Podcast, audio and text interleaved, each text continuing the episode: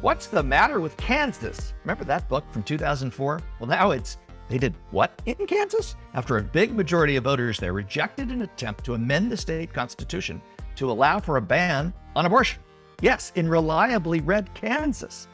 What's up with that? And what might it mean for the midterms? We're going to look at that. Then, in this summer of floods, fires, and heat waves, Americans have finally come around to see climate change as a big issue. But is it too little, too late? Next, we're talking with New York Times journalist Emily Badger about the housing affordability crisis. After a year of enormous jumps in housing prices, the housing crisis isn't just about lower income Americans trying to find a place to live anymore. Finally, the heat is on, as we've been talking about. This time in the summer of 1955, we're going to talk to our resident child of the 50s to see what he thinks about our fun fact this week. This is a big show, lots to do, so let's get to it. And hi, everybody. Welcome to Poll Hub. I'm Jay DeDapper. I'm Barbara Carvalho. I'm Mary Griffith. And I'm Lee Miringoff. We want to mention that Greta Stuckey, who is our producer, will be joining in a later segment, so stick around for that. We do want to start, though, with news this week that has really stunned a lot of people in the political world and in America in general. And that is news out of Kansas in really the first test of what Americans think about a post Roe America, Kansas voters went to the polls for a somewhat complicated ballot initiative. In essence, what it said was Do you want to allow the state constitution of Kansas to be amended to allow the legislature to essentially outlaw abortion? And by a really big number. Like it's an 18 point lead as of the counting right now. This may change, but a, an 18 point advantage. Kansas voters said, no, we don't want to allow the legislature to do that. We don't want to amend the Constitution. Lee, big deal, right? Well, oh, everybody's trying to figure out what's going to happen in the midterms and if there's any indication in some of these earlier votes. And clearly, whether Roe decision has altered the political landscape. We feel clearly in Kansas, Democrats probably haven't been as excited about things in Kansas since someone named Dorothy returned from Oz. That was a big event. Democrats excited about that though, or was that maybe I think independent? Everybody was, but right yeah. now Democrats are very excited about that particular moment. What's interesting is, like all kidding aside, there was a huge turnout and there was a change in the registration since June 24th, which was when the Supreme Court decision was. So first of all, seven of ten of the new registrants are women since that point, and Democrats enjoyed an eight-point advantage in the registration over Republicans when the state is plus 19 Republicans. So if you want evidence that this is a big deal, those are the numbers. And whether this carries over to the midterms, who knows? But Democrats clearly are more enthusiastic, even in a place like Kansas, which is probably one of the least likely places to find a Democratic wave. Well, you know, we've talked a lot about public opinion on the issue of abortion and in the past. We've been polling on this issue for quite some time and have a wealth of data on how Americans feel about the particular issue. And then, you know, on the one hand, I think Kansas is surprising or took people by surprise, I should say, because of the fact that, you know, Donald Trump won the state by double digits and it has been a conservative red state for quite some time. But on the other hand, our polling has really shown that although the debate on abortion has looked very polarized, there's actually a very significant consensus among Americans on the issue. And one of the points that there is consensus on is that abortion should be legal. Now, in what circumstances it should be legal, I think is what is up for debate. But when the Supreme Court crossed that line and left that up to state legislatures and, in essence, made abortion illegal in many places, I think that that really raised a flag for many, many Americans Democrats for sure, independents significantly, but even a significant proportion of Republicans feel similarly. So I think what we're witnessing is really just a coming back to the center on the issue when the Supreme Court has moved it so far in one direction. We've seen similar changes in public opinion um, when Democrats were trying to place that issue front and center during the Obama administration. And there was discussion about perhaps Supreme Court justices moving that decision in the opposite direction. At that point, we saw that a majority of Americans actually identified themselves as pro life for the first time in many years. So, anytime we see this real swing to one extreme or the other, I think the opposing side needs to take notice. And Lee, certainly with the midterms around the corner, this is a very mobilizing issue. Yeah, and regardless of the public opinion on the topic, as you say, I think it speaks to mobilizing, speaks to enthusiasm, and which a, a Democratic Party, which was left for dead six months ago, as far as the midterms concerned, that may have been premature because events, as we've said, do change, and this was a big one. Before we move on, I just want to point out that this is a very specific vote just on abortion, Absolutely. and that's rare. And so Yeah. I think one question and one thing to watch, Lee, is does this translate into people voting for candidates who one of the issues they want to vote on is abortion? I think that's a very different thing than an up or down vote essentially on abortion. Very, very rare in American history. And so I think there's maybe a flag or a bullet that you put on this, an asterisk maybe, about what this means. We'll see. So, another um, big issue, which we are keeping our eye on this time of year in particular, is extreme weather. And much of the country has really been experiencing extreme weather events. And whether or not you believe in climate change and think that it is real, there's certainly no denying the fact that the weather has been challenging and in many places quite deadly. You've seen the flooding in Kentucky, whereas at this point has killed at least 37 people. Many more are missing. The McKinney fire in Northern California grew to more than 55,000 acres in just 48 hours and killed at least four people. And of course, forced the evacuations of thousands of residents. And we also see very extreme heat alerts around the country, dangerously high temperatures uh, for the second time this summer, facing many uh, people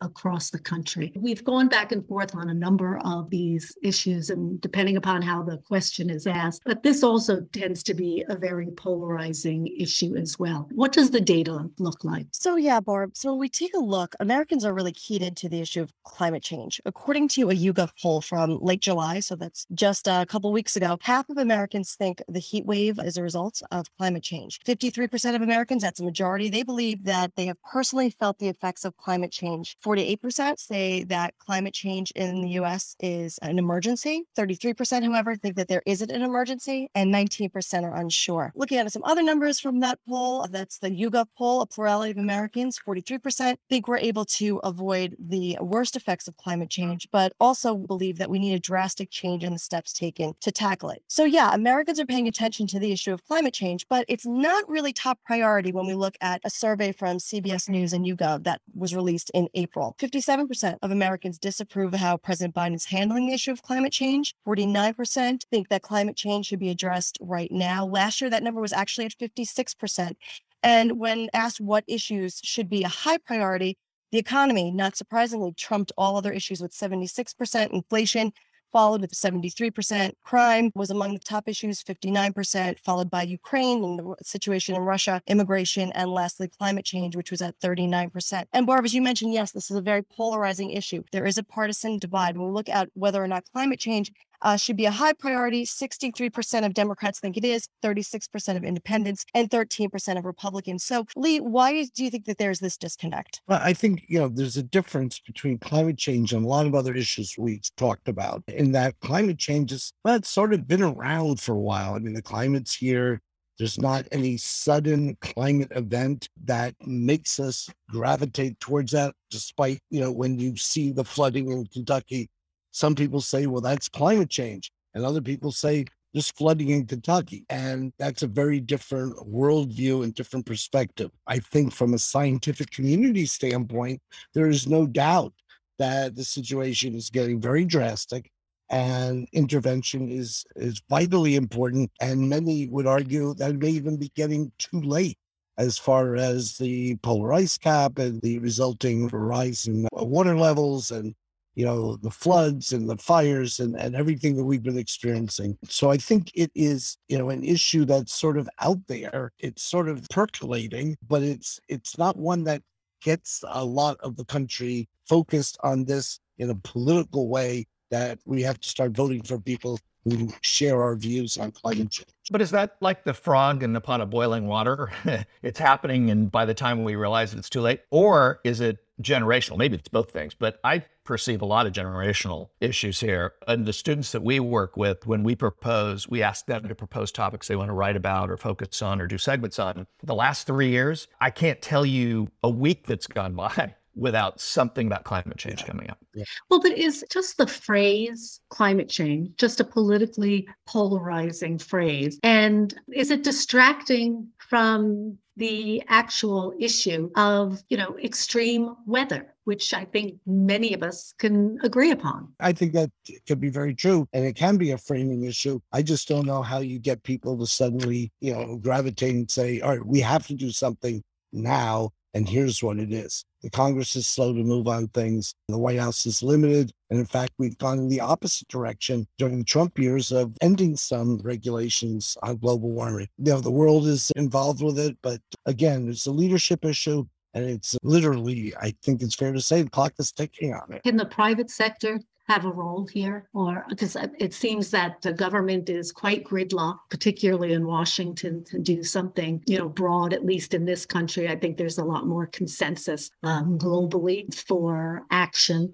But certainly the government here is very, very mixed and very divided and struggles with putting forth significant solutions. Is this something where other groups, not for profits, and the private sector need to perhaps step up? Or is this really a government issue? issue. I think we're actually seeing that. I mean, if you look at companies who are increasingly responsive to their customers and their stakeholders, generally meaning their employees, you see a lot of companies, especially in tech, but increasingly in other industries that are taking the lead where the government hasn't been able to. So I think there's that. I also think that we're talking about this on what may be the eve of Congress passing a huge bill in terms of money anyway and investment on on dealing with climate change. Now it's being framed, thanks to Joe Manchin, as an inflation beating bill. Great, you know, but there are hundreds of billions of dollars in there for climate change mitigation. Some of that is going to the fossil fuel industry. So the government is paying the private sector to do that. Some of that is going to those of us who would want to buy an electric car, for instance. So I think it's not one or the other, Barb, but I do think that the leadership here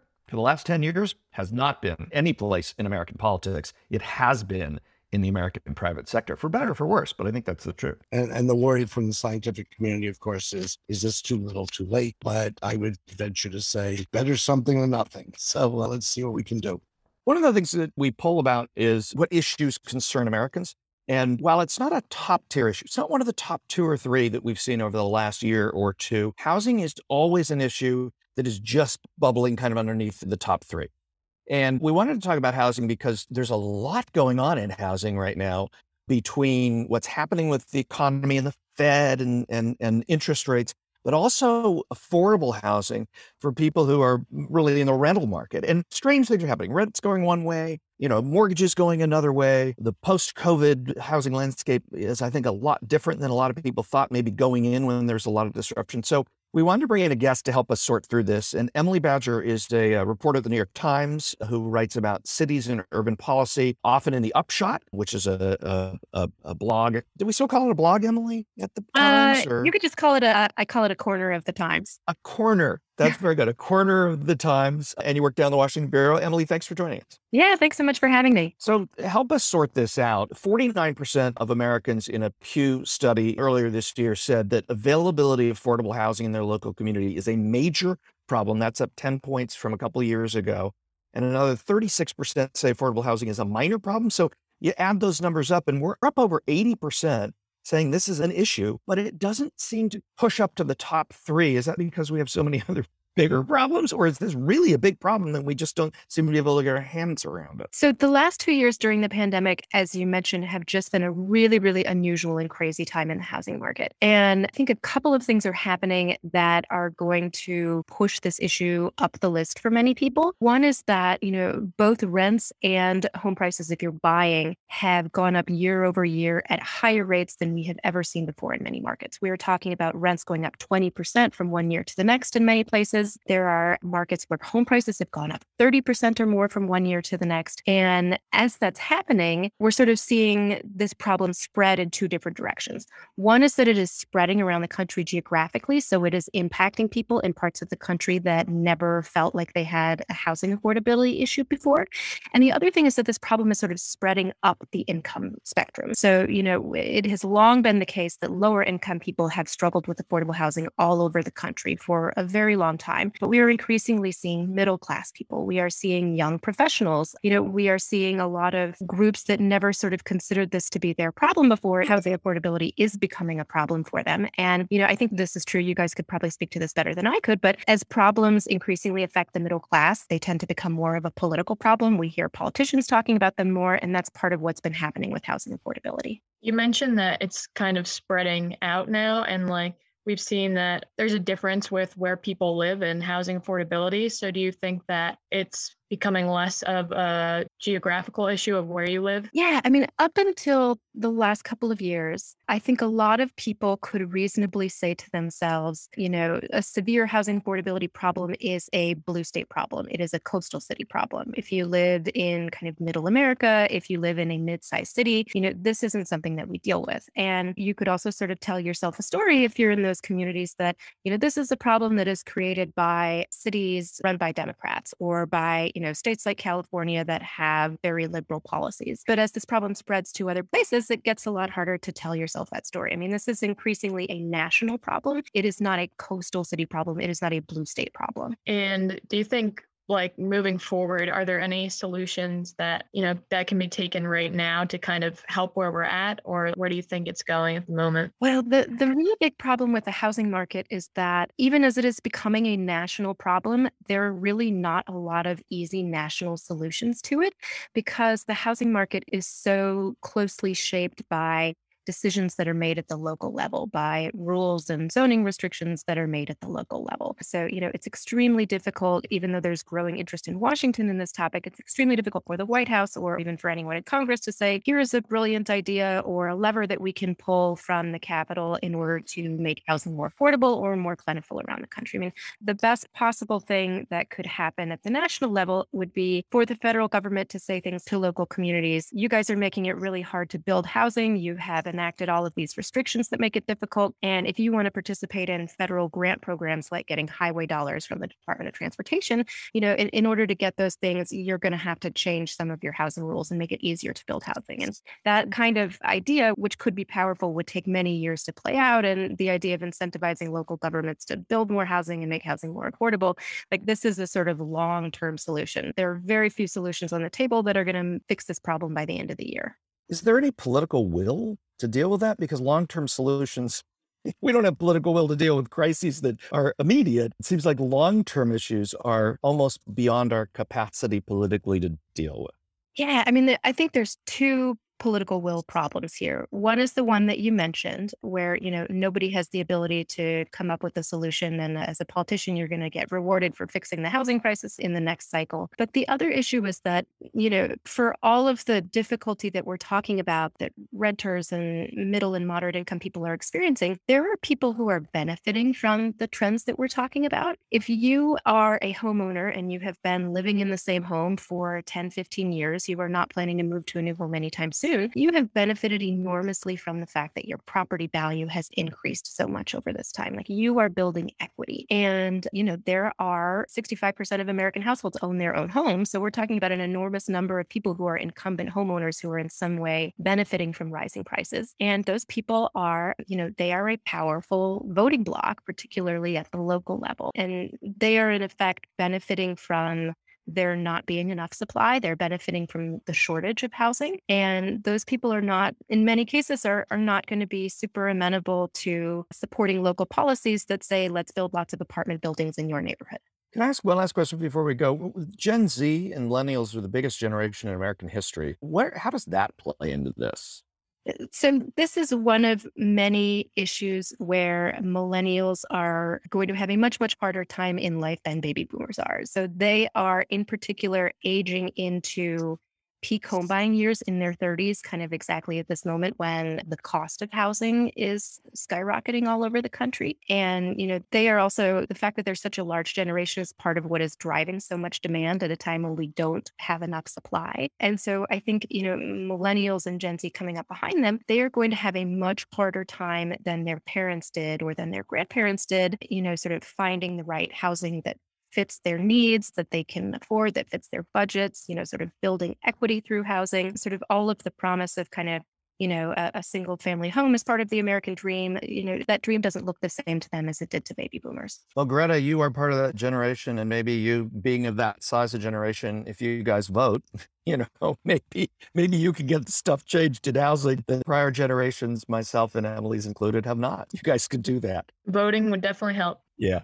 Emily Badger from the New York Times, uh, writing in this case housing, but also writes veteran policy. Thank you so much for joining us. This has been great, really informative, and I think it helps us frame this issue that is so important to Americans, even if it doesn't always pop into the top three. It's certainly one that affects all of us all the time. Thanks. Yeah, thanks so much for having a conversation and for inviting me. We call my final segment today the fun fact segment, and I'm not sure how much fun it is if you go outside. It's sizzling in most of the country right now, bad enough that the temperature's high. Uh, but then when they say with the humidity, it feels like it's always a higher number. It is a place to be inside right now. However, in 1955, as Jay indicated at the top, as your resident 50 something, not age, but I mean experience. Uh, I wish I was 50 you're, ch- you're, yes, you are the child of the 50s. I was a child in the 50s, yes. But, and so I don't remember 1955 that well, but I am told from the numbers it was hot. And people were asked by Gallup poll in 1955 whether they ever had seen a summer as hot as that one and 44 said yes and 53 said no what i find interesting about that of course is if you asked it in a era of what for lack of better phrases, global warming, my guess is you get bigger numbers. And in fact, in 1955, the average temperature in the summer in Chicago was 76 degrees. In 2022, this year, they estimate it at 82, which is an increase. I only need my fingers for this one of six degrees. No, you needed both hands. Yeah, I need both hands. That's true. You know what I um, love about this, though, Lee, is if you look at what this poll was titled, it was a Gallup poll on politics, Russia, and China. And then they ask a question about a hot summer. Uh, time warp. Has anything changed? I mean, that could be the title of a poll right now. At the time, I do believe the summer of 1955 was the hottest summer on record, but we certainly have gotten past those numbers and set new records along the way. How many of you uh, guys had air conditioning in your houses when you were growing up? None. No.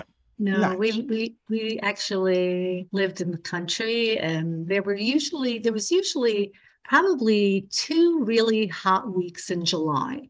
And other than that, there was yeah. always, always a pleasant breeze. We had a uh, big window fan. That was. oh, we had we lived we lived on the water, and we would open the windows. And my uncle was a big believer in cross ventilation, so that was our air ah, conditioning. Yes, yes, the science of cross ventilation. I remember it well. My grandparents had a little bedroom in Brooklyn, and the window was always opened a couple inches, and there was always, I'm told, a nice breeze coming in. I'd never detected it, but but think about today, you know, going the whole summer without air conditioning that would not be some people still do that do. and so the temperatures have risen or rising it's yeah. not a fun topic in many parts of the country because it has had some deadly consequences yeah, so, because of the extreme heat so we have to find a way to make fun facts more fun i think That's it for Poll Hub this week. Poll Hub is a production of the Marist Poll at Marist College in Poughkeepsie, New York. Mary Griffith is our executive producer. Casey Schaff is our production supervisor. The Poll Hub team includes Greta Stuckey, Mike Bowler, and Will Promiso. If you enjoy Poll Hub, please consider leaving us a review. Positive reviews help other listeners like you find us. If you'd like to learn more about polling and survey science, check out the Marist Poll Academy, our free online learning portal. If you have questions for us, tweet them at us at Marist Poll. Remember, you can always tell your smart speaker to play Poll Hub. And, with any luck, it will cooperate. Finally, wherever you listen to Poll Hub, there's a subscribe button. Click it, and the latest episode will be ready for you in your podcasting app as soon as it's released. We'll, see you next time.